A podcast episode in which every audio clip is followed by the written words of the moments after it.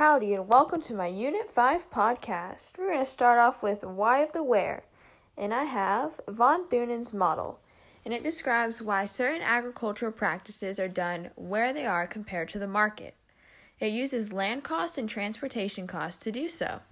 Uh, dairy farming is the closest because it can't stand the travel because its goods are perishable, and that also applies to vegetables and fruit and stuff like that. Ranching is the furthest from the market because they need cheap land and a lot of it, and they can walk their cattle, so transportation is not an issue. Next is my favorite part, and that is uh, my favorite part of these chapters was seeing how agriculture affected the environment. I thought it was very interesting seeing how we could how we get our food changes where we get it from, meaning like we get our food from the land, but how we're changing it for the better or worse.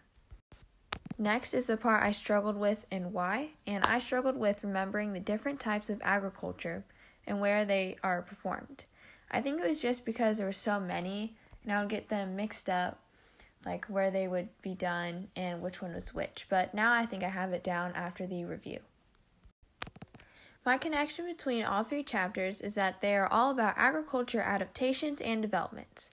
12 is about how agriculture began, developed to modern times, and adapted to different problems with solutions such as terrace farming.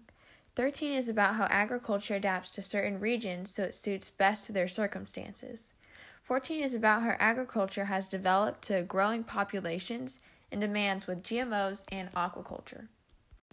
My connection to class is that um, we talked about the von Thunen's model in class and in the reading.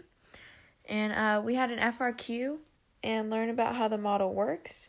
We also learn that though it is not made for modern times, it still generally applies and it's a good basis to go off of.